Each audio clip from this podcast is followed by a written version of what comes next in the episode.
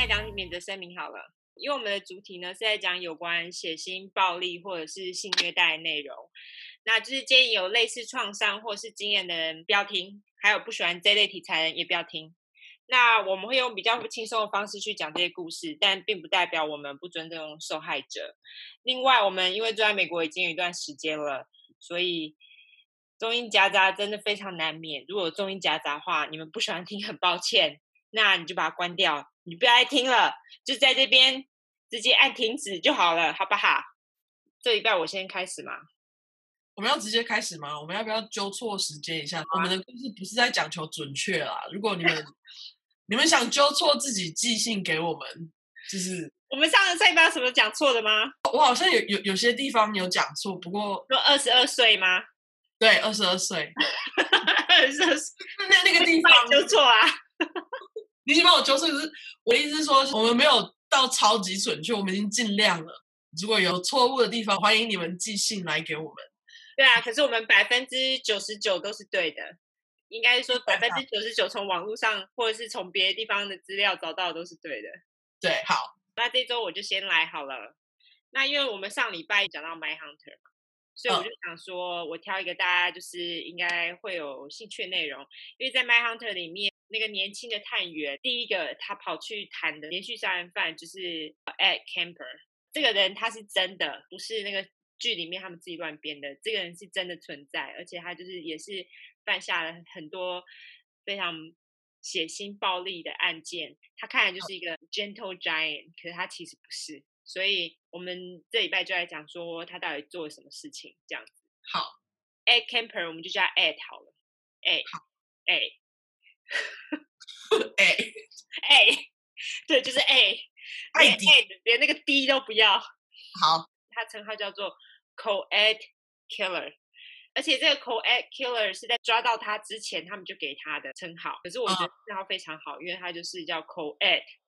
那什么叫做 co-ed？我真的不知道该怎么翻。我上网去查了一些资料，co-ed 的意思我，我嗯，他说什么男女同校，其实基本上就是在讲大学，好像不是，就叫做什么 college 或是 university？为什么叫 co-ed？这我也不太清楚。在讲 co-ed killer 的文章，就是好像 co-ed 的意思就是大学的学生或是大学城之类的。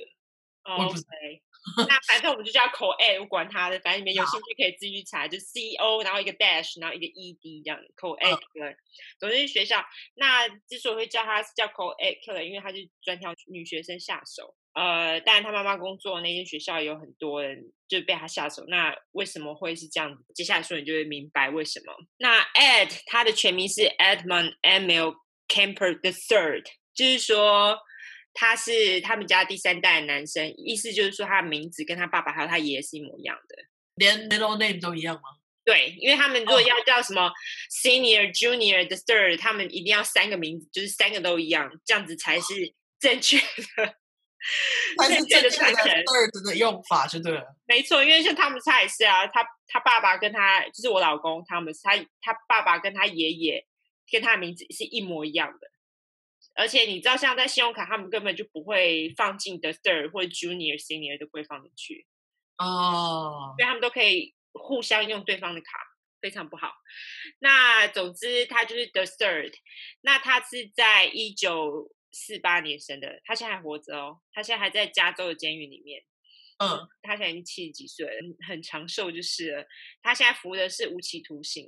跟你说为什么他是无期徒刑，他没有被判死刑，因为大家都会想到这些人为什么都不被判死刑，可他是无期徒刑。哎，超高的，他六尺九寸，大概两百零六公分，巨人，他超巨大的，而且巨人不是都不长寿吗？可是他蛮长寿，已经七十七十几岁了。听说他出生的时候十三磅。三磅大概六公斤，超级巨大，好不好？妈妈怎么生的？不过他他就很高啊，六公斤超大，出生才三公斤不到，哎，我出生好像也是差不多三公斤。对啊，所以他就是两个你，哎，那你看他也长大成两百公分啊。对，所以他妈妈在怀他的时候就跟怀双胞胎一样啊，特别辛苦。我觉得应该没有，因为他妈也很巨大，因为他爸妈都至少六尺，就是大概都至少一百。八十公分，那他妈其实从小就对他不是很好。他对他不好是因为他觉得，就是如果对他太温柔的话，他长大会变 gay，然后没有男子气概，所以妈妈就对他一点都不温柔。恐同。对，孔同对他很奇怪，可是他对呃妈妈对自己的女儿非常好，一个姐姐一个妹妹，但是他妈妈对他就是很坏，而且他妈妈不止对他很坏，对他爸爸也很坏，他常会一直碎碎念他爸，他就觉得他爸钱赚的不多啊，干嘛的？但是因为 Ed 他其实非常尊敬他的爸爸，因为他爸爸曾经打过第二次世界大战，然后跟他说很多故事，例如说什么自杀任务啊，然后一些什么拆炸弹那些任务之类的，所以他就是对爸爸很敬仰。那 Ed 的妈妈呢，还。是会一直不停的嫌爸爸，我觉得他妈妈有点厌男。我说真的，厌男。可是我不知道为什么，可是他又恐同，所以他就不想要变同志，所以他就是恐同又厌男。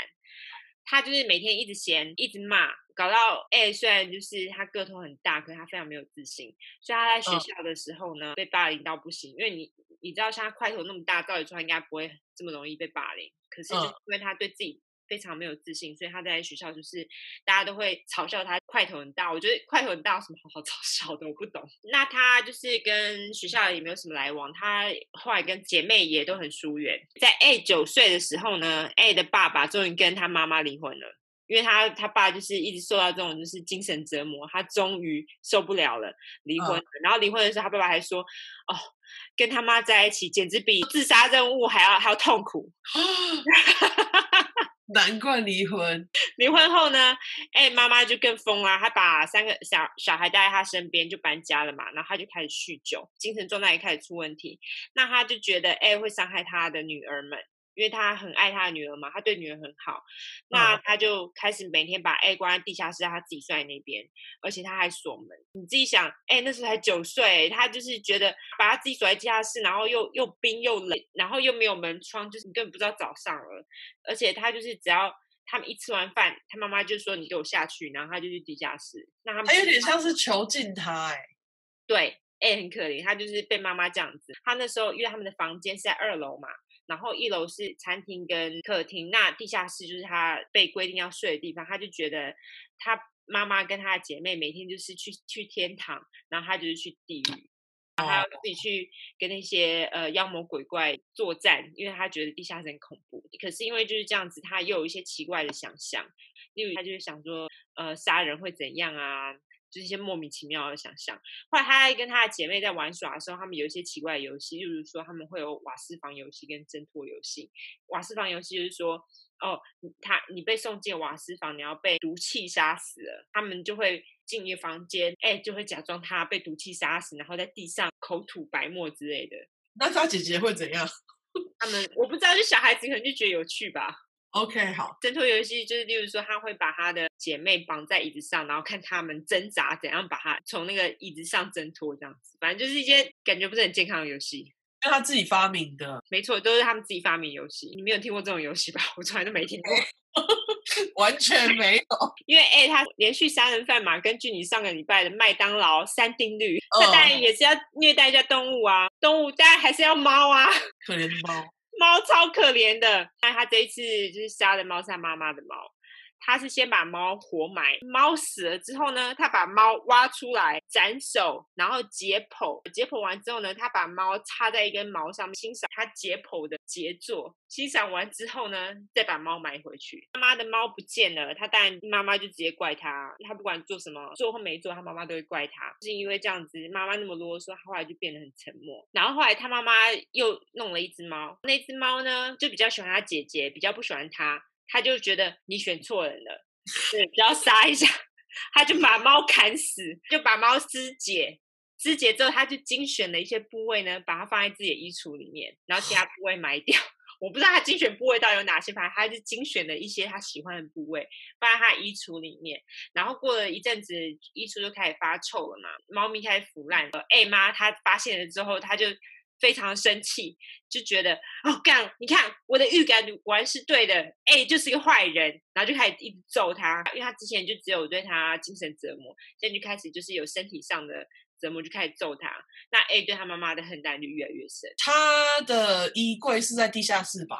这我倒没想过哎，我觉得应该是哦。他妈等于说他妈进去这个地下室才会闻到那味道啊。哦，而且地下室没窗户。对，地下室没窗户。就会变得更臭。OK，好。一定的啊。哎，越来越受不了他妈妈，然后他就逃家了，所以他就跑去找他爸爸。那他爸这个时候呢，嗯、已经再婚了。他还有了一个新儿子，哎，因为某一天就出现在他家门前，那他爸就只好就让他跟他们住了一阵子。但是因为哎很奇怪啊，因为他被他妈搞得怪怪的。他有一天就是他的继母呢洗完澡完，然后就发现哎怎么转就站在门外，就是跟他说你你你走开，然后他还不走，不止不走，还一直盯着他的胸部看。那他就觉得妈，你这人超怪，然后他就走回房间，哎，还跟着他回房间，吓死他那么大一只。那他继母根本就是觉得，哦，这个人真的不能再住在我房间，他就跟 A 的爸爸说，不是他走就是我走。那 A 的爸爸只能选择啊，他就只好跟他的自己的父母，就是 A 的爷爷跟奶奶，就说，哎，那个你可以帮我照顾一下这个人，因为他实在太奇怪了。他那时候十五岁。那他就是被 A 爸送到爷爷奶奶家住。那他爷爷奶奶呢是住在乡下，他们有一块很大的地，可能就是有那种牧场啊，然后有小木屋这样子。其实 A 的奶奶呢非常不喜欢 A 妈，她觉得 A 妈没有好好的教 A，所以 A 才会变成这个样子。啊，其实他是对的，可是问题是，他以为是因为 A 妈对他碎念不够吗？反正 A 奶奶呢也是很爱碎念，他就一直不停的对 A 碎念。那而尤其他除了对 A 碎念之外，他还会去批评 A 的妈妈。那你也知道，就是就算你爸妈再不好，如果有人批评你爸妈，你应该也会觉得不爽。哦，对，因为只有你可以批评别人，不行。这是对，这是对。对，所以他奶奶就一直不停的批评他，那这 A 就很不爽嘛，他就觉得他奶奶根本就跟他妈一样啰里吧嗦，他就觉得他奶奶就是他妈妈延伸而已，而且他又觉得 A 奶奶对 A 爷爷也不好，因为 A 爷爷其实是一个很沉默的人，你知道，呃，我觉得美国人还蛮多这种组合，就是一个很多啰里吧嗦的人跟一个很沉默的人的那种组合，他们就是那样子的组合，然后 A 奶奶就整天一直对他碎念，但是呢，A 爷爷。就是跟 A 爸的角色呢，对 A 来说是一样的，带他出去打猎啊，然后他还买猎枪给 A 啊。A 奶奶呢，她就是不准 A 自己出门，她不准他自己出牧场，因为 A 的爸爸就跟他说，他在家里发生了什么事，奶奶知道之后就觉得他出去应该会惹事，他就不准他自己出去，常常让 A 自己在牧场，他自己一个人在牧场也很无聊啊。那他就是开始对于牧场生活非常不满，那他就开始叛逆，奶奶叫他做什么，他就越不做。叫不要做什么，他就越要做。例如说，奶奶非常在意一件事情，就是他会射鸟，他就跟 A 说：“你不要射鸟。”然后他就马上砰砰砰，然后就打打下来几只鸟。反正他也喜欢杀。对。那后来，因为他们两个人关系越来越差，A 就开始幻想要把奶奶给杀了，这样子。他的幻想才是非常奇怪。然后有一天呢，爷爷出去买东西，只剩下奶奶跟 A 在厨房里面。那时候 A 就一直盯着他看。我觉得他很奇怪，他很喜欢盯着人家看。他就一直盯着奶奶看，那奶奶就觉得不舒服，跟他说：“哎，不要看了啦，很奇怪你。”两个人就开始大吵架。嗯，吵架之后呢，A 就跑出去了。奶奶就说：“哎，你不要给我乱射鸟哦。”A 就拿了猎枪回厨房，直接朝奶奶的头射了一枪，背后两枪，再从厨房拿刀狂砍奶奶，然后把奶奶的尸体拖到他们房间的床上。这时候爷爷就回来了，去完杂货店买东西回来了。A 就想说：“哇。”让爷爷看到奶奶死掉实在是太残忍了，于是就拿了猎枪到外面杀了爷爷。他怎么没想说爷爷搞不好会很爽啊？是不是？我也不知道他为什么。这太自私了吧？他怎么可以自己觉得自己觉得就是都自己脑补会觉得爷爷会很伤心？对，爷爷的确应该会很伤心，可是他没有想到爷爷可能也会很爽。对啊，然后爷爷就莫名其妙去买个东西回来就死。对，而且爷爷对他还待他不薄哎、欸。呃，总之他杀了他的爷爷奶奶之后呢，因为他也不会开车，牧场又这么大，最近的小镇也是爆炸源，所以他又没，而且他根本就没有朋友啊，就有电话，你知道他打给谁吗？爸爸？怎么可能才杀了爸爸的爸爸跟妈妈、欸？哎。他就打给他妈，因为他妈好像是他全世界唯一一个可以打给的人啊。因为如果他不想要让他爸爸知道的话，那他就打给他妈，然后跟他说所有的事情。然后妈妈听了之后就想说：“干，我就知道，你看我预感都是真的啊，成真，预感成真。”于是他妈妈就直接跟他说：“你打电话给警察自首。”然后他居然也很乖的就照做了。然后警察到了之后呢，看到觉得非常惊讶，警察就问：“哎，说你为什么要杀了你的爷爷奶奶？” A 说：“我只是想要知道杀人是怎么样的感觉。”这时候就非常有问题了。他后来被送进那个监狱等待判刑。那他在这个期间，警察叫干嘛，他都非常配合，他没有挣扎，也没有叛逆，也没有多说什么，他也没有撒谎，他就很平铺直述的把他做的事情跟警察说。那警察非常惊讶，他就觉得这样的乖小孩怎么会杀了自己爷爷奶奶呢？于是他们就找了精神科医生来诊断嘛。那精神科医生诊断最后就是判定他有偏执性精神分裂症。他们之所以会这样判断，是因为之前很多杀人人都有这个症状，所以他们就觉得你一定是有这个症状，所以你才会这样子啦。因为通常有这种精神分裂的人呢，他们是没有办法分辨真实世界跟他们自己幻想世界有什么不一样。才会因为幻想很多，怀疑东怀疑西，所以才会去杀人。因为这样子，他就是被判定他有精神病，那他就被送进了精神病院，就不是被抓去关这样子。那那个精神病院当然也是专门给那种呃罪犯去的精神病院啊。他被送进精神病院的时候，因为只有十五岁嘛，他们就继续让他念书啊。那因为他没有妈妈的碎念跟虐待，他的成绩突然变好了。他自己在学校成绩不是很好，因为就是可能妈妈给他很大的压力，他又很有礼貌。然后老师跟医生都觉得，哎，这个人很特别，很高又很有礼貌，就帮他做了智商测试，就他智商高达一百三十六。听说他们会后来又重新给他做了一遍，更高一百四十五。哦，而且听说是不是全世界只有什么零点二 percent 的人有这么高的智商？哎，啊，对，因为我们平均的智商大概在一百左右。国中做的时候我好像才九十，低于平均智商。我觉得他成绩变好，搞不好是因为就是后来的生活有窗户，他没有再被关。生活有窗，有可能，有可能。窗户非常重要。有精神分裂，他因为很多人跟他说话，你知道，他会一直听到声音，不可能智商会这么高，因为他们就是太容易被分心。虽然他们不可能会有这么高的智商，他们后来就重新帮他做那个呃精神的诊断评估，发觉他只是那种 passive aggressive 哦 personality，就是他是那种。消极性人格，其实像这种消极性人格，亚洲人超多的，亚洲人几乎都是消极性人格啊。可是我觉得，就算亚洲亚洲人是消极性人格，应该也不会像他这样这么消极吧？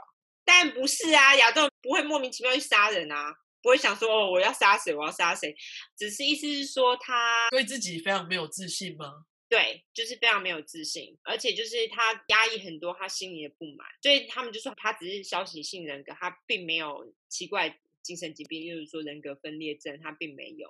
那不是说人格分裂症人都会杀人，只是说很多杀人犯他们都有人格分裂症，所以他们就觉得，哦，他只是因为他自己人格的关系，所以他们就自己觉得他们可以治好他的病，杀人病。那因为 A 的智商高嘛。那他发现医生对他很有兴趣啊，他想说哦，那他只要乖乖配合医生说的，他搞不好就可以出院。那他其实的确他想的也没有错，因为他脑子还是有一些奇怪的暴力跟性幻想，但是在医生面前他都说他没有就可以了，他就说没有没有，每天就只是想好好吃饭过生活这样就可以了。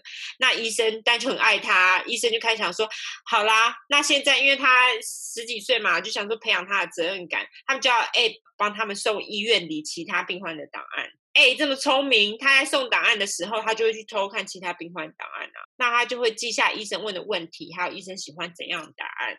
最妙的是，后来医生还让哎去参与他们去访问其他病人 session，就是。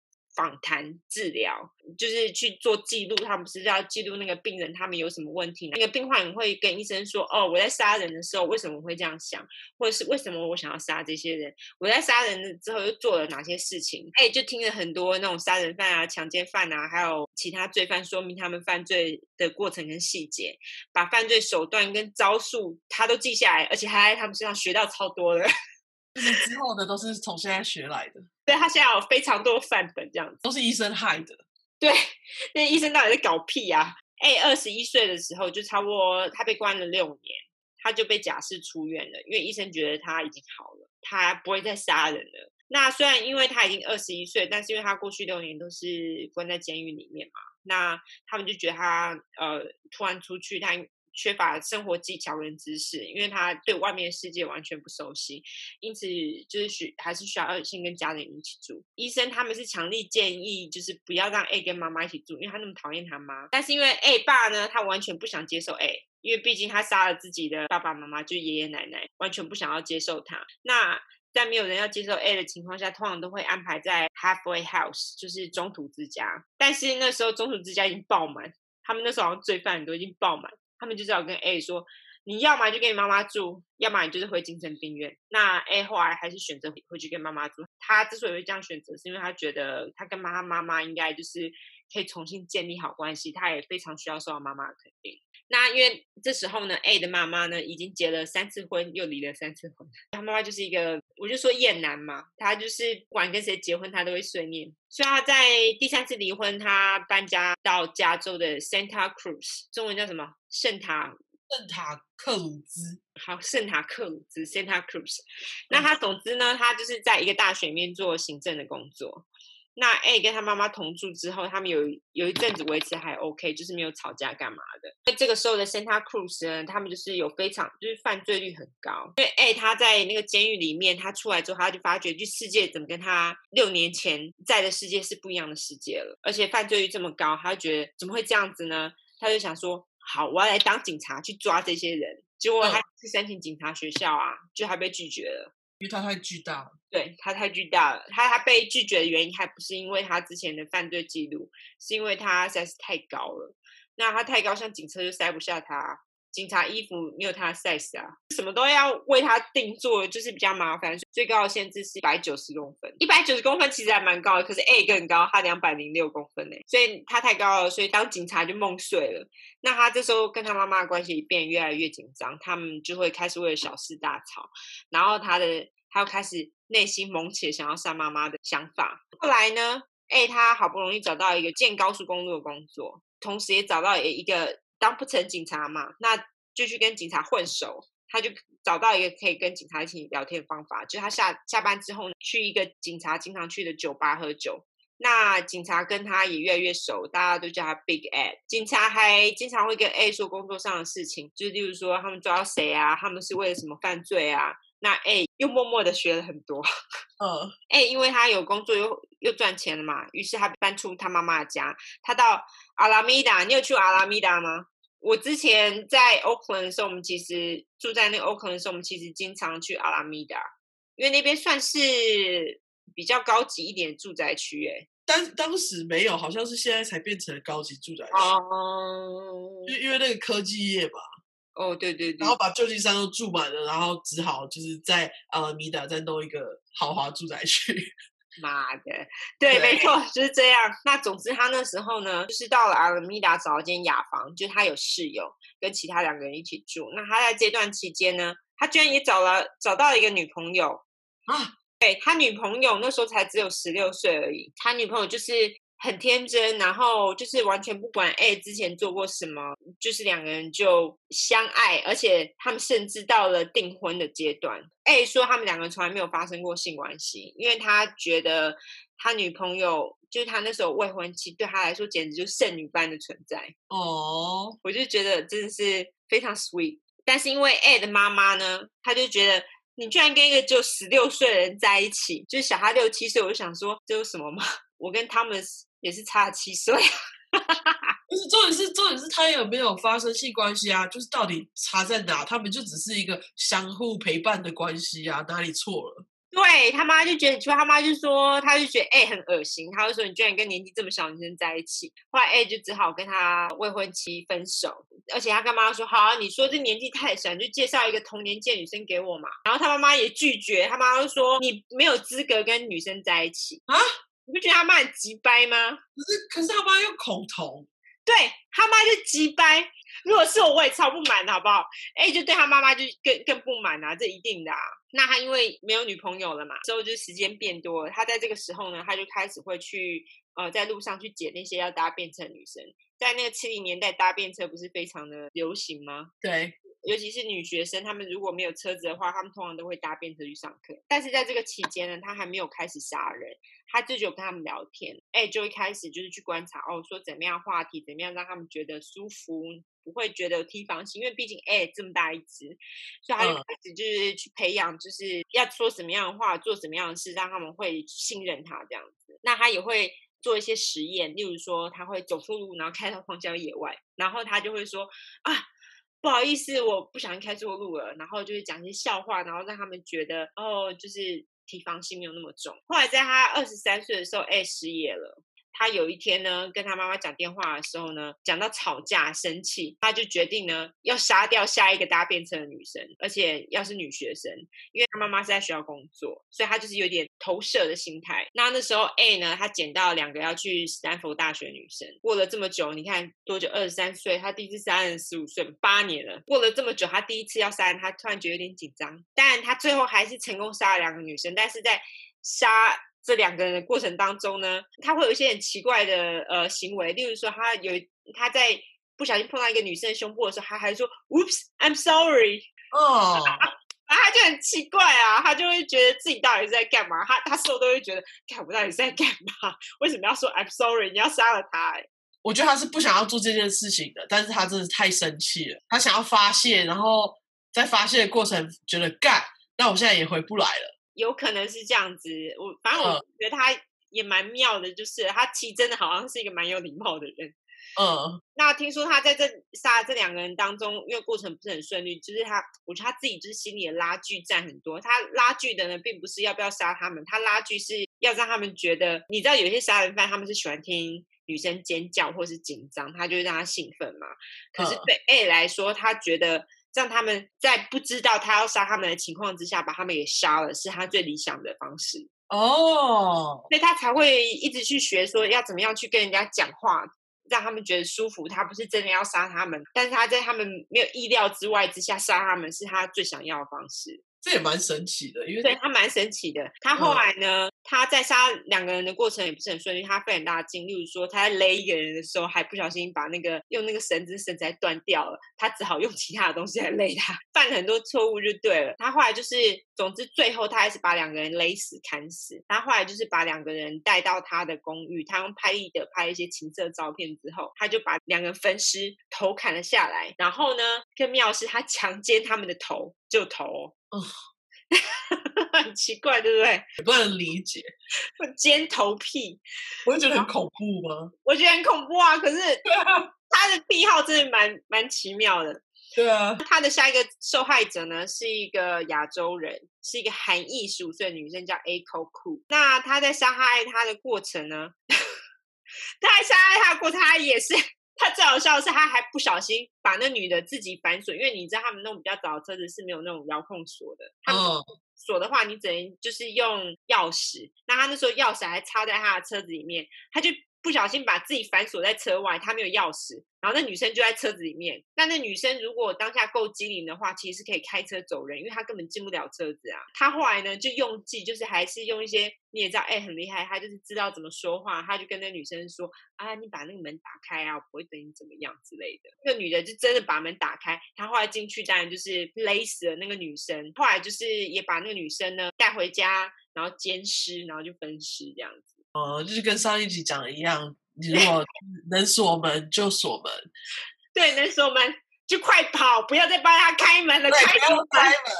对，那这三个受害者呢，都是被分尸，然后因为哎，他已经知道警察的作业模式，那他也知道怎样才不会回到他自己身上，他就分尸之后，他把尸块丢在不同的地点，这样他们就不知道这个尸体是谁的，他们很难再追回哎的身上。同一个人的尸体，他就是把他肢解后。丢在不同的区块，不是说每个人都丢在不一样的区块，这样吗？对，是是同一个人的丢在丢在不同的区块。哦。后来因为哎，他没有工作嘛，他就只好搬回家跟妈妈一起住。可是他搬回家之后，他还买了一把枪，因为他之前用的枪是跟人家借的。回去那个人不就超衰？对，超衰啊！那个枪是人家的，欸。嗯，是他下一个受害者一样是一个搭便车的女生。他杀了那个女生之后呢，因为妈妈在家嘛，他就把她带回家，把她藏在自己的衣柜里面。然后妈妈出门之后，他才奸尸，然后分尸，把那个尸体丢在附近的海里面。但是他把这个女生的头呢，多留几天，就是没有丢掉哦。那他这几天也是强奸了那个女生的头哦。可是。可是期间的头不会腐烂吗？会啊，他就在头腐烂之前，他把那个头呢埋在他自己家里后院。而且最好笑是，我觉得哎、欸，他有一些他有一些行为，我觉得还是很孩子气。他那时候呢，把这个头埋在他家后院呢，他把那个头的那个眼睛呢对准他妈妈的房间，然后把它埋起来。哦，好，对，他表现他对他妈妈的怒气，就觉得你看、嗯、这个尸体的头在看着你。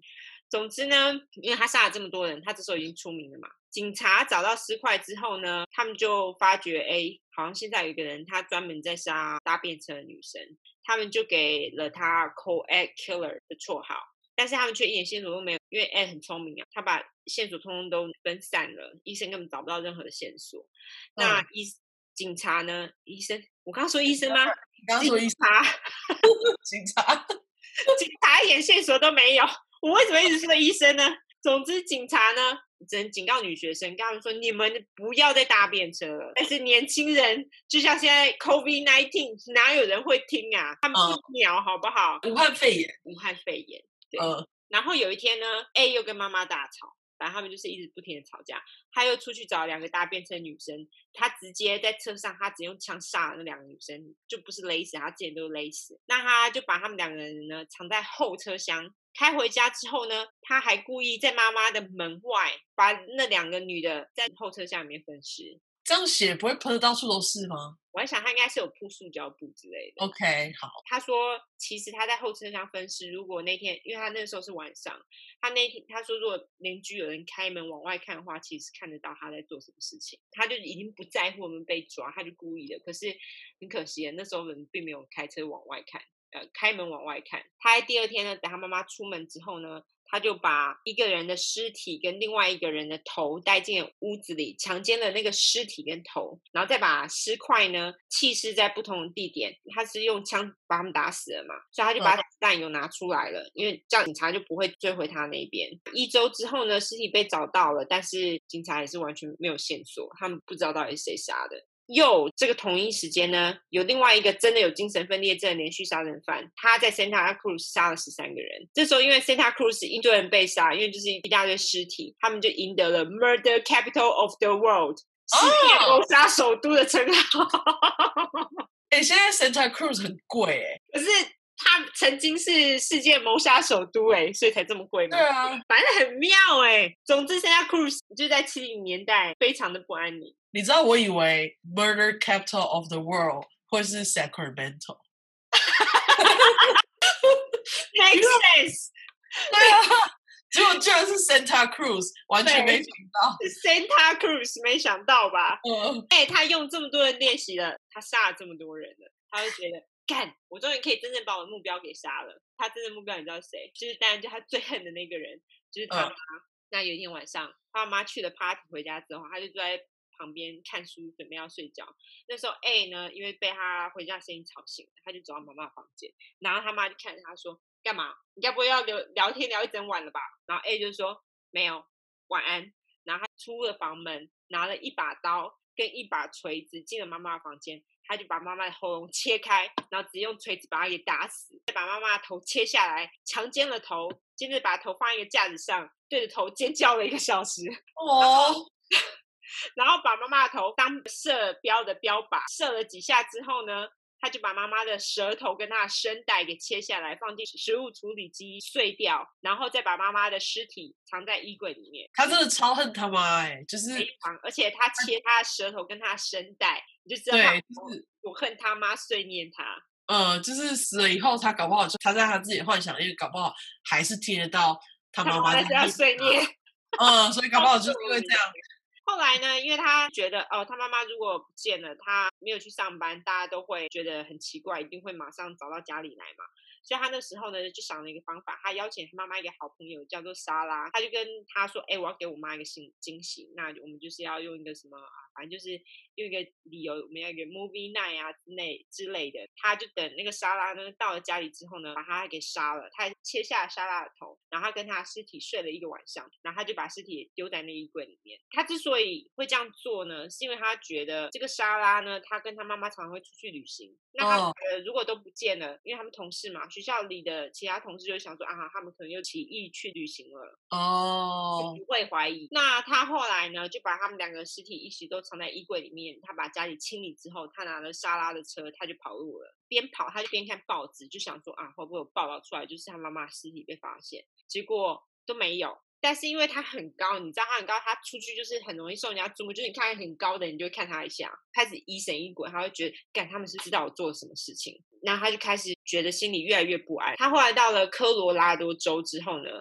就自己打电话给那个 Santa Cruz 的警察局自首。他就说他杀了他妈妈。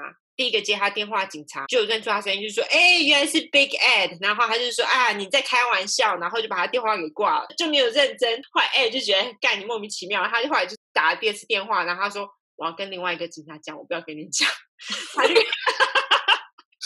跟另外一个警察讲说他杀了他妈妈，那那个警察还是半信半疑。他们在跟他讲电话的时候，他们就先派了其他警察去他家看，然后就发觉，靠背，他说的是真的，就发现他妈妈的尸体跟他妈妈朋友的尸体，然后他们就跟他说好。你不要动哦，我们现在要派人去抓你了。他还跟他们说他在哪里，乖乖的待在那边没有动，他就乖乖跟他们一起走，被警察抓走了。那他被抓走之后呢？他其实曾经企图自杀两次，而且他就说他人生的目标已经没有了，他人生目标就是杀他妈妈。哦，对，然后他就想要死，而且呢，他其实在被判刑的时候，他也要求死刑，但是那时候呃，加州已经废死了，他们就判了他几个无期徒刑，因为他后来其实除了自首之外，他又说他。他杀了哪些人？哪些人？这样子，他们后来才知道，哦，原来他就是鼎鼎大名的 Co-Ed Killer，所以他们就自己说，哦，我杀了这些搭便车女生啊，谁谁谁这样子，他就被判了很多个无期徒刑。后来因为他自杀都被救回来，他也慢慢的接受，就是他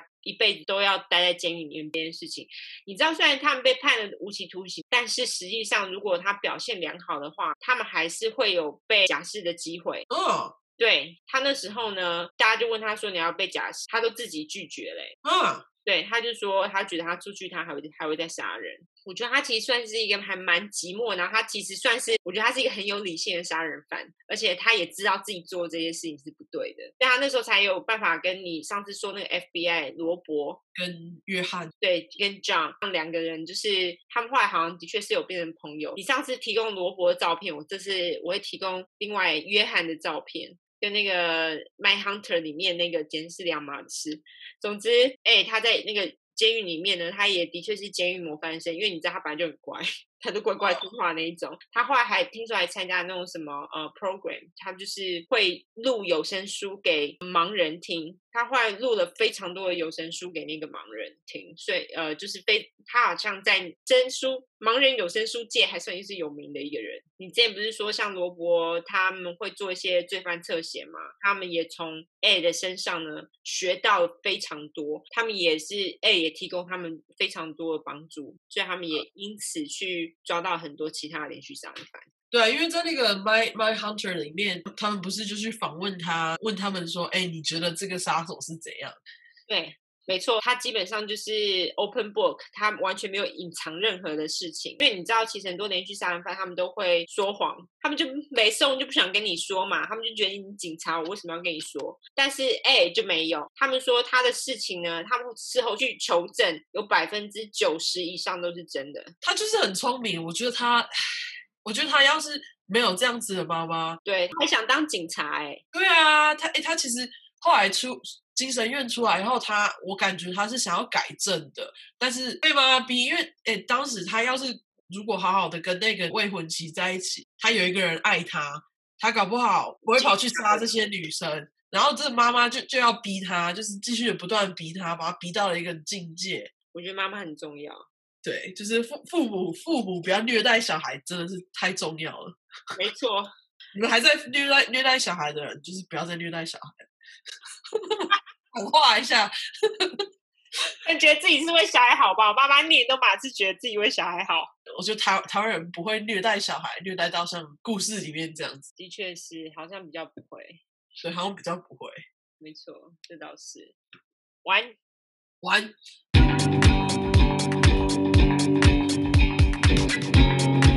完完。讲的是一个在美国算是非常有名的杀人犯，John Wayne Gacy，约翰·韦恩·盖西，他有一个称号是小丑杀人犯，或者是非常熟悉啊，电影一大堆小丑杀人的，啊，对啊，或是波哥小丑，这是他自己发明的小丑角色，Pogo，我就翻译成波哥。你刚刚讲到他的名字是呃 John Wayne Gacy，这名字如果有听一个叫做 Sufjan Stevens，我不知道中文叫什么，我之后会贴那个这首歌的链接，还有一张专辑叫做《记伊勒诺伊里面有一首歌呢，就是在写这个杀人犯。那我们就在这边就叫他盖西。他们家呢有三个小孩，他是中间的那一个，还有一个姐姐跟一个妹妹。那个我今天主角一样啊，就是中间的小孩。他在 Saint Patrick's Day 出生，他爸爸是一次世界大战的退伍军人。退伍就没事干，就狂喝酒嘛。狂喝酒呢，就变成酒鬼，开始狂打老婆跟小孩。从盖西四岁开始呢，这个酒鬼爸爸就会因为小事情开始用皮带抽他，或是骂他，不断的侮辱他，然后把他跟他其他的姐妹拿来比较。他爸就是觉得盖西永远不够好这样。不过呢，盖西他没有因此讨厌他爸爸哦，而且还是会想要就是爸爸的肯定。盖西在小时候跟他妈妈还有姐姐的关系比较好，就会一起。种花啊，或者是一起就是做一些他们那个年代所谓的女生的事情，反正就很智障。就酒鬼爸爸就会就会骂他说：“你这娘娘腔啊，你长大也就会变 gay。”这酒鬼爸爸呢也是超级恐同，跟你那个 Ed 的妈妈一样。OK，你看，again，passing masculinity ruins everything。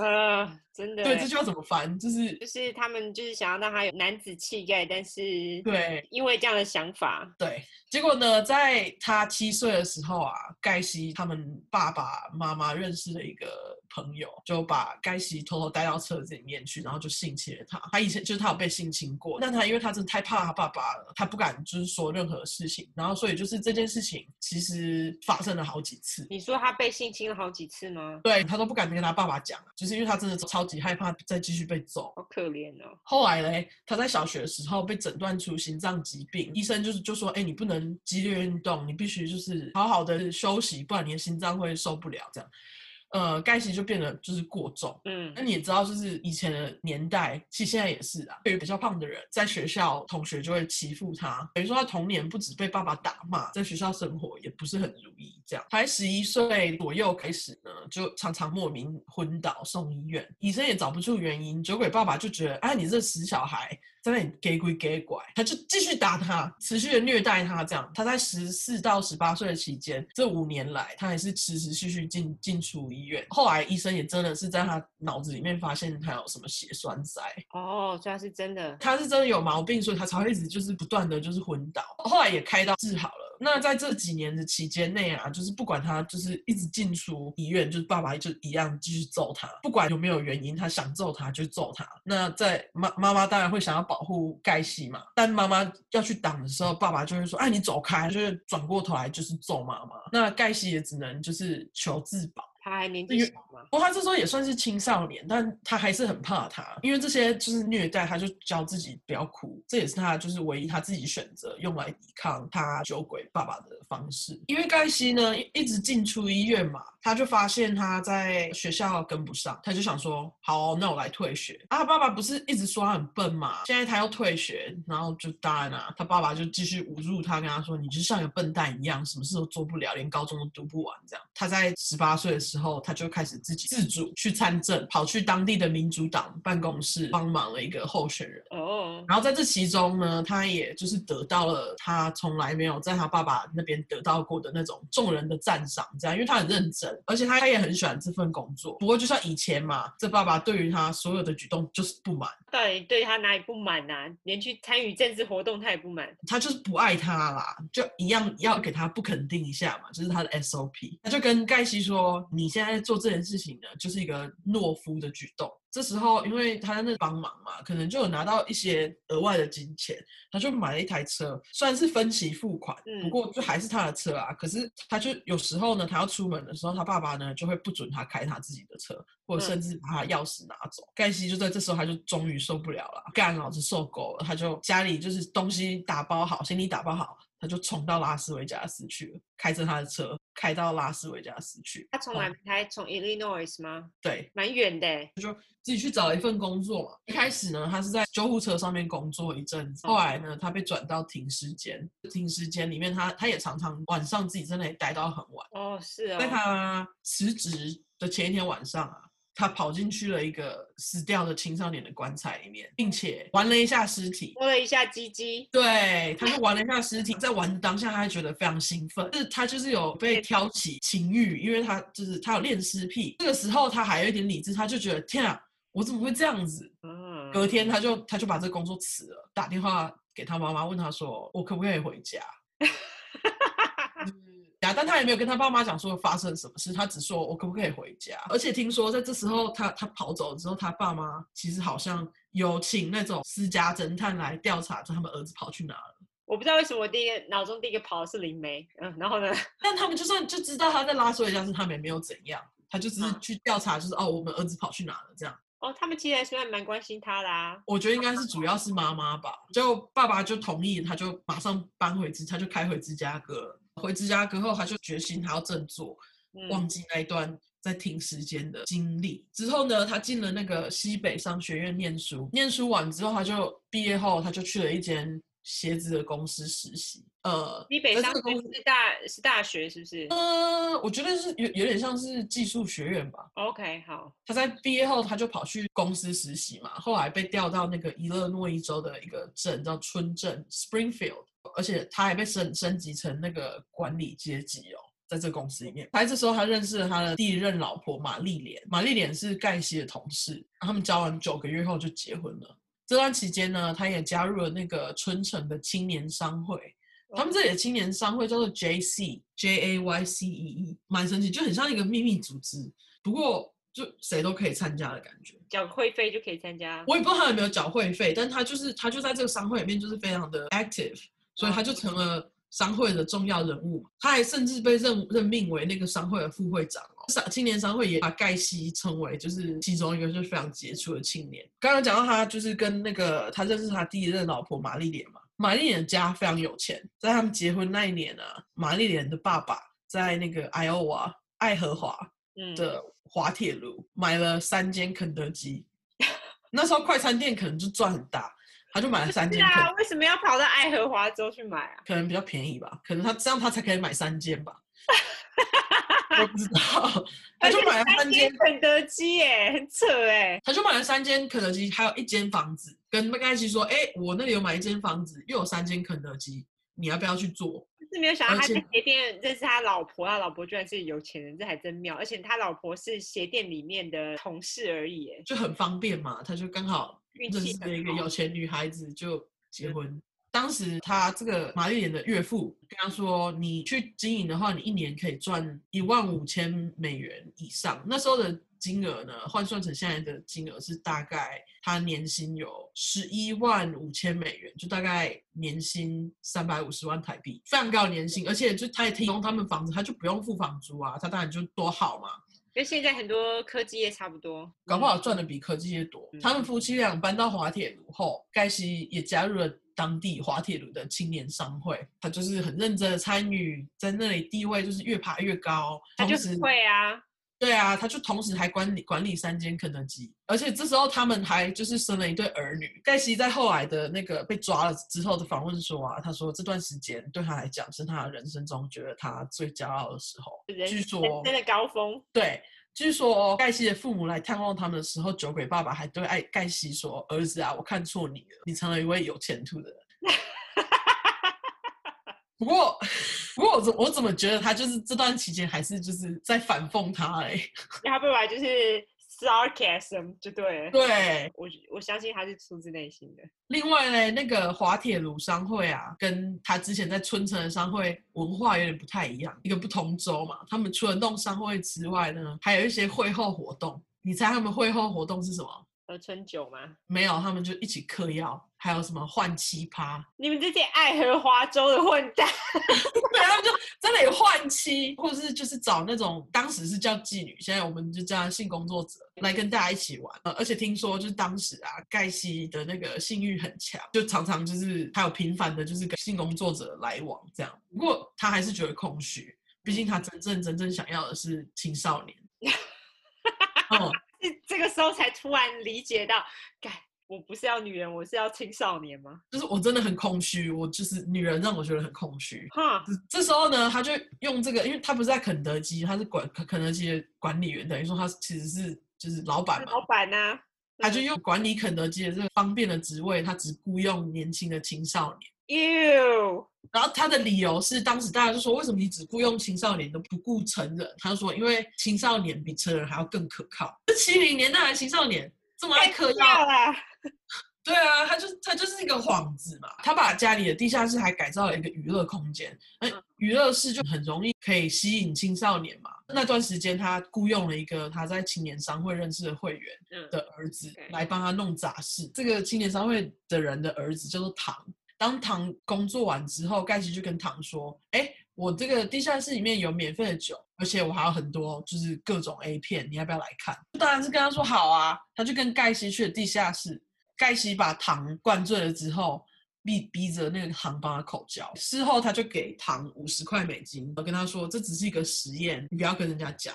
那时候五十块美金还蛮多的。对啊，他就恐吓他嘛。接下来几个月，他也陆陆续续用了相同的方法性侵了好几位青少年。七八个月之后，唐呢再也受不了保持沉默，他就跑去跟他爸爸说：“你商会的同事性侵我。”唐爸就很生气嘛，他就马上打电话给警察。这时候呢，另外一位十六岁的受害者也跟警察回报说，盖西性侵了他。盖西当然就被警察抓起来了，就否认，他就跟警察说，我没有做这件事情。唐爸呢，因为他们两个在商会商会里面的利益关系来污蔑他，因为他在那个青年商会地位很高嘛。有些会员呢还团结起来支持他，支持他说：“哎呀，这放放了盖西，盖西是没罪的。”这样，在审判的这几个月里面，盖西跟他肯德基面其中一个员工罗素说：“我给你三百块美金，你去把糖揍到不能出庭。”就有点想要干涉司法嘛。后来罗素就去揍糖，因为三百块美金其实蛮多钱的。很多啊，有钱就是任性。对，他就跑去揍了糖，因为小孩子嘛，揍在揍了糖的时候，他就没有特别的仔细，就糖就跑走了。糖一逃走之后，就赶快就又叫了警察一次，罗素就被抓啦。罗素被抓了之后，他就跟警察说：“这不是我的意思，我会去揍他，都是因为盖西跟我说他要给我三百块。”后来他就被判了那个串谋攻击罪，叫做 conspiracy assault。这个好奇怪的罪哦，嗯，然后呢？对啊，跟鸡奸罪就是 sodomy。其实基本上，我觉得他们应该要判他那个 child molestation，或者是强暴罪啊。就强暴罪，他其实应该就就是判他强暴罪，可是他就是只给他判了鸡奸罪，然后鸡奸罪是比较轻的。哈？对，鸡奸罪是。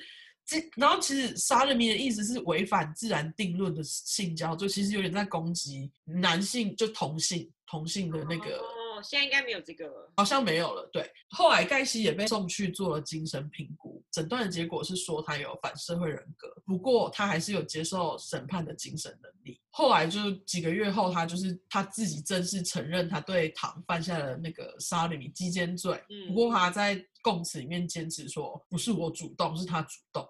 他只是接受而已，他只是好奇想试试看而已，但真是只有一次。这个是最多那种强暴犯的借口，好不好？他们都会说，对啊，主动，对啊。然后 当然陪审团不理他，就还是判了他鸡奸罪十年这样。哦，OK。后来呢，他第一任老婆嘛，马上就跟他申请离婚。废话，他对，马上跟他申请离婚，他就再也没见过他第一任老婆跟他的儿女。后来呢，他在这个坐牢的期间，他拿到了那个高中文凭，哎，而且表现上了什么西北哦，那个学校接受他了。但是也不管他有没有高中的毕业证书哦，好奇怪哦。对，对他那时候就等于有点绕路进了那那所学校。这段时间他就在坐牢时间拿拿到了那个高中文凭嘛，而且他又表现的非常好，在监狱中待了十八个月后，他就得到了十个十二个月的假释。而且他在监狱的这段期间，他的酒鬼爸爸也因为心脏病过世，那他非常非常的自责，他觉得是他自己的错，但搞不好就是他的错，因为他被抓嘛。可是。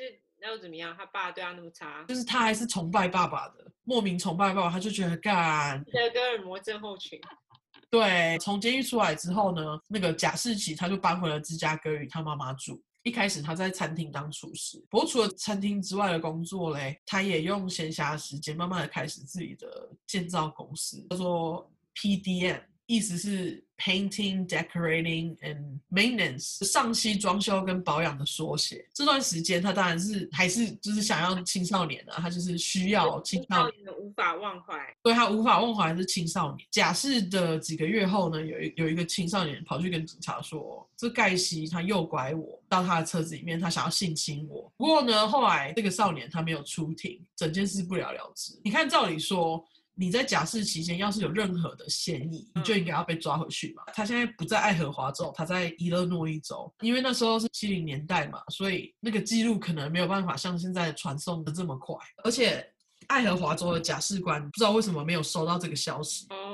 所以就不知道他其实有前科。通常他们这个罪犯好像是说，就是在假释期过了之后，你要是都表现良好，他们会把你之前犯下的罪盖掉。哦，有之前那个 Ed 之前杀了他爷爷奶奶，他其实又被改掉，是他，因为他被关了六年，然后他出来之后，医生就觉得啊，你很好，你被治好了，然后他就那个就直接 sponge 掉。对，他就是他们会，他们就想要让他们重新做人这样啦。对对对对，呃、是好意啦。对，是好意。然后这段时间他就在父母他妈妈的赞助下买了一栋在芝加哥外围的房子，他房子的地址是在八二一三西萨默塞尔大道。英文是八二一三 West Summerdale Avenue。我这边要特别提到，是因为这个地址呢，就是他所有他谋杀案发生的所在地。他在住进这栋房子不久后，他就跟一个单亲妈妈叫做卡罗订婚。嗯，这卡罗呢，他们两个在高中的时候曾经是短暂的交往过。这卡罗之后呢，带着他的两个女儿搬进去盖西的家。他搬进去盖西家不久后，盖西的妈妈也就搬出去了。就是等于留留给他们两个人这样，大概是假释后将近六个月之后，盖西遇到了他第一个受害者，是一个叫做提摩西的十六岁少年。提摩西那天本来打算在灰狗巴士站过夜，因为他的车子是在隔天。嗯、盖西看到他就跟他说：“哎，我可以带你去，就是芝加哥绕一圈，还可以睡我家，你就不用睡在这里，嗯、很冷。”提摩西就答应了他嘛。后来提摩西就是跟着盖西回家过夜，他们好像有就是有性关系，不过。盖西不是强暴他，是互相同意的。这样，隔天早上啊，提摩西就去叫盖西起床，手上拿着一把刀。盖西就想说：“干，你要你要杀我吗？”这样一把把刀抢过来，也没有让提摩西解释，他就把提摩西刺死了。后来呢，他就拿着刀要去厨房的时候，要洗的时候，看到就是桌上就是有两个盘子啊，其实是。煮了早餐要来叫他吃啊，他就是非常的 sweet，其实就是把他们两个关系有点视为情侣关系耶。嗯，也不是，可是只有一个晚上，我觉得他只是要感谢这个让他住在那里的人，嗯、等于说其实盖西杀了他是一个误杀，可是因为这个误杀，然后盖西发现天啊。在我杀掉他的时候，他在躺在地上抽血的时候，是我人生中最兴奋的一次。他就发现，天啊，这原来这是我需要的。原来他心中的那个空洞，是因为他没有杀人，他得到的是那种性兴奋，就是性高潮，差不多。当场射，对，觉得他搞不好真的是。就提摩西，他也变成了第一具盖西埋在他房子底下的那个 crawl space。那 crawl crawl space 基本上就是像美国的房子，他们都会有点架高嘛，就是那个架高的空间介于原本地板的那个空。间对，那个在《The Breaking Bad》绝命毒师里面也有，他把钱藏在那边，嗯，嗯，他是把钱藏在，对，他藏在底下。对啊，Crosspace 之后会一直提到，因为这是他所有他买尸体的地方，很重要的一个空间。后来呢，盖奇就辞掉了他他的那个厨师的工作，开始专注在他的那个 PDM 建造公司。他当然啊也没有放过这次的机会，一样我们要雇佣青少年，他应该叫 PDM 青少年公司。P 应该不是 Painting，是 Penis。Penis，他的理由呢是他不用给青少年太多钱，所以在雇佣我的过程中，他会把少年骗到他们家嘛。那有时候是性侵，有时候就是惨一点就变成了尸体。有一次的事件是啊，他雇佣了一位叫做十五岁的少，叫做十五岁的少年，不叫做安东尼的十五岁少年。有一次呢，盖西去安东尼的家跟他喝酒，一起看 A 片。他真的很喜欢跟青少年一起看 A 片。他们看到的都是哪种？是男男还是男女啊？好像是男女。看到后来呢，盖西就把安东尼压在地上，用手铐把安东尼的手铐着。安东尼就趁趁着盖西离开房间的时候呢，挣脱了手铐，在艾盖西回来的时候，反制服了盖西，把手铐铐到盖西身上。盖西就跟安东尼说：“哇。”你不止逃脱了手铐，竟然还反弄到了我的手上。你通过了测试，盖西就也不知道用了什么方法，就说服安东尼不要去跟警察说。安东尼就跟他说：“你只要安静离开。”结果这安东尼还继续帮他工作。盖西应该也不敢再对他怎么样吧？对啊，他都知道他要干嘛了。当然这段时间除了骗除了骗这些青少年之外，盖西也没有闲着，他就很积极的参加呃当地的民主党政治活动，也会提供那个民主党党部免费的清洁服务。就用他手边的这些青少年，叫他们去清理那个民主党的党部，这样他在当地的那个名望就开始慢慢的变高嘛。就街坊邻居都说盖西是一个非常杰出的人，非常好的青年。这样。后来地方政政府呢，因为这样还让他管理其中一个年度活动，因为他在管理这个年度活动管理了好几年，他还有机会见到当时的第一夫人，当时的第一夫人叫做罗呃罗斯林卡特，他并且他还跟这个夫人合照哦，呃他在合照里面啊，他胸前有带着一个 S 勋章，然后那 S 其实就是代表着他通过了特勤局的验证，验证说他就是这么的杰出，他们不知道。就这验证了一个杀人魔。对，但这之后，因为这个勋章让之后的美国特勤局超级丢脸啊，因为他们验证了一个杀人魔啊。后来呢，盖西经有一个当地的那个牧师俱乐部，他也认识了一个叫做快乐小丑俱乐部。他真的爱俱乐部哎、欸。这里快乐小丑俱乐部里面的人呢，常常会去那个慈善机构或是医院表演，他就觉得哇，你们这些人就是扮着小丑，好像蛮酷的这样，他就加入了这个俱乐部，也创造了他自己的角色。他创造了自自己角色。就叫做波哥小丑，刚刚讲的那个 Pogo the Clown，这也是为什么后来他被称作 The Clown Killer 小丑杀手。对，要特别说一下，其实你知道小丑的妆啊是有特别规定的，你脸上啊所有的形状都要是圆形的角，小孩子很喜欢圆形嘛？盖西自己设计的小丑妆就是各种尖角，那他这样子不就不符合规定？他还可以继续表演？但是他们没有特别怎样啊。这个俱乐部其实算是一个免费的，那那规定就规定假的喽？就他就看起来很恐怖嘛。哦，他自己有说他会常常用这个波哥的装扮去当地的儿童医院表演，不过这个之后不知道到底他讲的是不是真的。盖西呢跟卡罗结婚了三四年后，就在有一次他们性交完之后，他跟卡罗说：“我是同性恋，我再也不要跟你上床了。”他为什么还要特别跟他性交完之后才讲？我也不太懂，就就有点像是这最后一次喽。就在这之后，卡罗就开始注意盖西的行动嘛，他就发现。盖西常带未成年青少年到他的车上。隔年，卡罗就就跟盖西提离婚。卡罗搬走之后，盖西就大解放，大开杀戒。这样，后面的三年，他就总共在家里埋了二十几具的青少年尸体。诱拐这些青少年的方法呢，不只有就是雇佣他们，他通常也会就是像刚刚的第一个受害者，他会跑去灰狗巴士的巴士站找那种逃家少年。通常逃家少年，警察那时候根本都不都不管。路上呢，开着车，他会放那个警笛。装作他是警察，就跟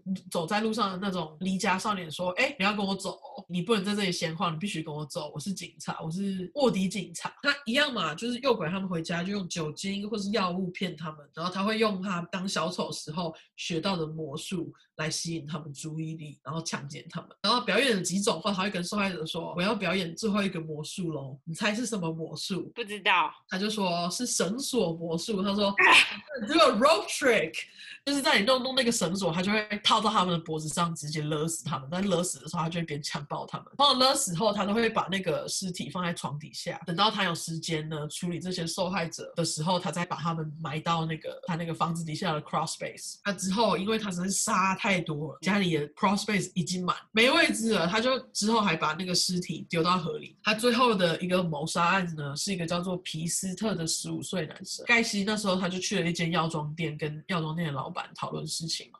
皮斯特就在他们的讨论听到说，哦，盖西的公司呢正在需要人，他们提供的薪水是他现在工作就药妆店的地方的两倍，所以皮斯特在妈妈来接他的时候就说，我等一下要先去找那个盖西讨论一下工作，我一下子就会回来。那时候大概是晚上九点，你想当然，皮斯特也没有回家，他父母亲呢就跟警察说，那个我儿子失踪，他他他跟我说他要去找这个人叫盖西，就他就没有回来。透过药妆店老板的那个讯息呢，警察也找到了盖西的家嘛。警察因为皮斯特妈妈的口供，所以确定皮斯特不是一个逃家的小孩，因为他跟妈妈说：“我等一下就回来嘛。”然后警察就决定他们要继续调查下去。后来他们就发现了盖西当时在滑铁卢的犯罪记录。那他们就看到了他当时因为骚扰这个青少年而被关起来嘛。他们觉得这个人搞不好就是他们要找的人。我就拿了搜索令找上来盖西的门。盖西一开始当然就说：“我才没有嘞，我从来没有看过这个人，我也没有跟就是这个皮斯特说我在雇佣青少年”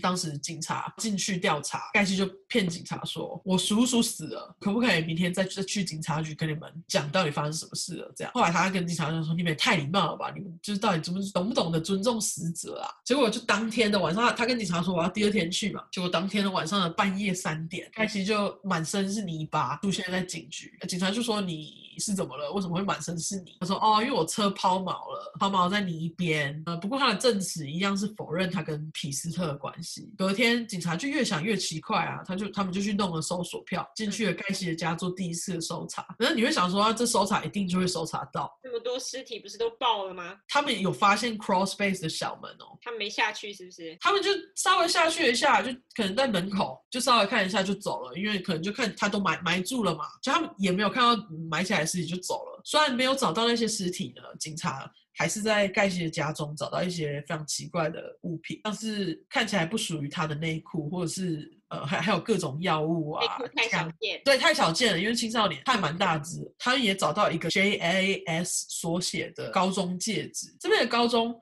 好像很流行，他们每一年会有那种毕业生戒指。那 JAS 就不是盖西的缩写啊，而且是一个一九七五年那届的那个高中戒指。然后他们也找到了一张那个药妆店的收据跟尼龙绳。不过因为这些东西证据不足。警察就也不能怎样。警察在后来几天远程监控，卧底警察就是停着车在那里一直看着他，这样。他们怀疑呢，盖西只是把皮斯特藏起来，是不想让他跑出来，这样。就觉得他已经把他给怎么样了？对，就是以为他只是 trafficking。不过警察调查一点都没有进展，直到第八天，警察呢去跟皮斯特的父母回报说：“哦，我们监视这个人，不过我还没有看到你的儿子。”这样，皮斯赫爸妈就有跟警察提供了一条讯息，说当时呢，皮斯赫有一位同。事在休息时间跟他跟皮斯特借了外套，他去买东西啊，他不小心把那个收据放在那个外套里面。那个收据就是警察在盖西家中找到的收据。警察也去调查刚刚他找到的那个戒指嘛，戒指的缩写是属于当年也失踪的少年约翰。前面有说到警察一直强力检控他，已经过了好几天，可能就因为这些压力，盖西就开始各种行为脱序，他就跑去跟朋友道别啊，呃，自己跟朋友讲说，我杀了三十个人，朋友没有报警，朋友可能觉得他胡乱吧。他在被逮捕的前几个小时，他回家路上，他就去加油站加油。他加完油，他就他也丢了那个服务员一大包的大麻，然后跟服务员说：“我的末日要到了，这些人要来杀我。”那警察呢，就用了他持有大麻的这个理由，把盖西抓住。因为这个服务员就莫名其妙，他就去跟警察回报嘛，就说：“呃，刚回报呢，应该自己吸一吸就算了。”他就打电话跟警察说：“呃，我刚刚收到一包大麻。”为什么不合理？警察一直跟踪他，所以看到他把大麻给这个人。OK OK，这样比较合理。可能警察这样比较合理，上前跟他说，对他就是一包什么东西。可能就警察一直跟踪他，就因为持有大麻的理由，就把盖西抓住了嘛。他已经先被抓住了，警察就在这时候就用呃，他家里可能还会有别更多大麻的理由，弄到了第二张搜索票。这几天的调查，就是在前几天的调查内，他们也一直访问了几个那个 PDM 的员工，这几个员工。就有说哦，这盖西呢都会聘请我们去房子底下去挖洞，所以这次警方就决定加强 cross space 的搜索。果然呢，不到十五分钟内，他们就发现了三具尸体。他们就觉得这终于终于终于之后呢，盖西他就知道自己一定会被抓嘛，他就自己就跑去找了警察，就说：好啦，其实我我我杀了至少三十个人，不过我也不记得到底确切的数字是什么。放弃自己。对，但是。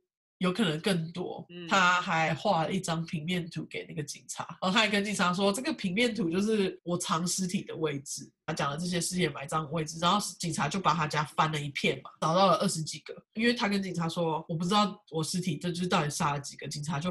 把他家拆了，而且那时候是冬天，雪堆积的很高，等于说警方的工作就更难找。就决定就是把整个地基挖了超超深的洞，为了要找到所有的尸体。这样啊，因为刚刚前面不是说，就是他实在杀太多了，得把那个尸体丢到河边。警方也在附近的河边找到了四具青年的尸体，其中有一个就是刚刚说的最后一个被杀的男孩，叫做皮斯特。他刚刚不是一身是你，半夜三点出现在警察局吗？就是他刚丢完皮斯特的尸体，就立马跑去找警察，跟警察说不是我杀的。他这是心理有问题，看刚不洗个澡再去啊？太想要澄清，反而看起来更可疑。审判过程中呢，盖西一开始还想还想说服医生说他有多重人格啊，或是有精神状况不稳才会做这样的事情，他会不断的拖时间。最后陪审团还是判了他死刑。根据呢医院报告指出，呃，盖西有强烈的精神疾病，而且他一点都没有悔改的，他也没有觉得他很后悔，他杀了这些男孩。一九九四年的五月九号，盖西被执行死刑。他被执行死刑的方式还算蛮仁慈的，我觉得是药物注射，就是他注射完没多久之后，他不会有任何痛苦。对，好像不会有任何痛苦，你就等于就是药物过量致死这样。对。呃，他的此行前的最后一句话是 “kiss my ass”，嗯，他就是亲我的屁股。嗯，那你猜他的最后一餐是什么？肯德基。爱肯德基。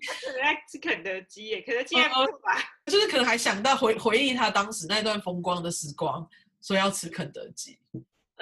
OK，我觉得是这样。那很妙哎。他被抓啊，到判死刑的这段期间啊，他可能监狱有提供颜料跟那个画布吧，他就画了几幅画作，而且监狱还让他就是卖这些画作，他还艺术家，他还因此赚了一些钱。然后这些画的价值介于大概两百到两万美金，两万美金哎，干谁要来？为什么没有人花两万美金买我的东西？还真的有人买哦，然后后来后来受害者就联署，就觉得干，也许这个杀人犯在监狱里面赚钱，他们就制止了他继续卖这些画作，就是在坊间流传这样。画的这些画呢，我之后照片也会贴，我会贴几幅。他有一幅叫做波哥小丑，他还声称说他这些画是要带给大家欢乐，不是要带给大家画的画，哎，我觉得蛮恐怖的，就跟他的脸一样恐怖啊。不过他小小丑装扮的脸啊，不是。不是他本人的脸啊，哦，而且他的 mark shot，他是脸上是充满笑容的，他是满脸愉悦的，就是被被拍那个犯罪照，好诡异哦。哦，刚刚讲到那个房子，他这个买买的房子，警察不是拆掉了吗？哎，结果还有那个建商跑去这个地方重建，哎，结果这个房子就去年呢被放到房屋市场上，没有人要买吧？目前还没有人要买。应该谁把它买下来，然后做成纪念馆或者是什么 museum，就是杀人博物馆之类的。因为那种一定没有人要去住啊，谁敢住啊？我连进去我都不想进去。不过我我之前看到有一个电视节目，他就是在讲那种鬼屋杀人的，我觉得他们就应该要做那个，然后让大家进行参观，付钱进行参观那个。可是你觉得会有很多人想要啊？搞不好其实很多人有想要进去。哇，很多人喜欢去看，就是他们想要知道到底有没有鬼啊，或者是什么的。我完全就是连沾都不想沾。哦，当然啦、啊，美国人很奇怪，好不好？嗯，好，我们要来闲聊时间。对，聊馒头，聊馒头。我前阵子做的馒头，馒头很难做。我跟你说，我要说的故事就是我爸。我记得我之前在家里的时候，我爸他真的超妙。那时候我忘记是我爸还是我妈，他们就是也要做小馒头。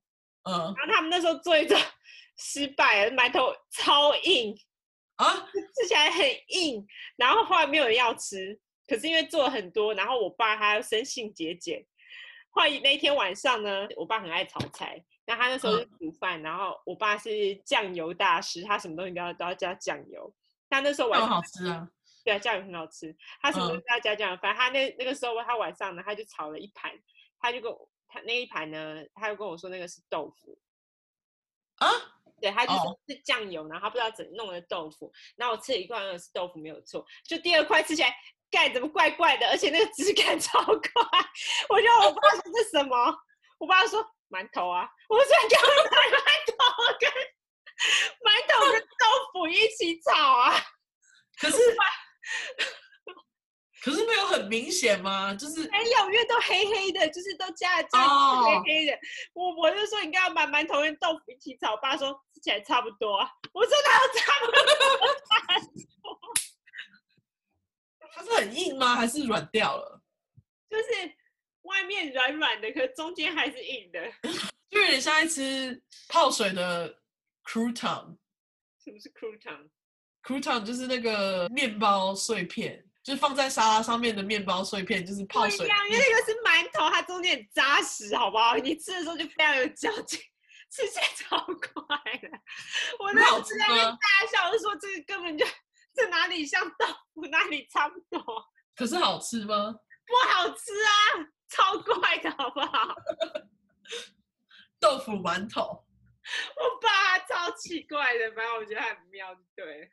这是我第，这是我第一次听到有人炒馒头，哎，我也第一次吃到，好不好？再也没吃过第二次。那你，你爸后来他们还有再试着做一次馒头吗？没有，我爸后来馒头好像都去买了。但清馒头很难做，这个事实。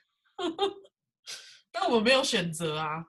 对，我知道，因为我们在这边什么都买，要自己做，没办法。对啊，这边外面买的蛮还好，我们这边有一个呃，我换会，就是我老公爱吃馒头，我们后来就是有买到那种小馒头，觉得还可以，就勉强接受，因为馒头真的很难做，好不好？但是我们做馒头没有很硬哎、欸，就是还是可以吃。啊、对，但是但是没有台湾的白馒头这么好吃。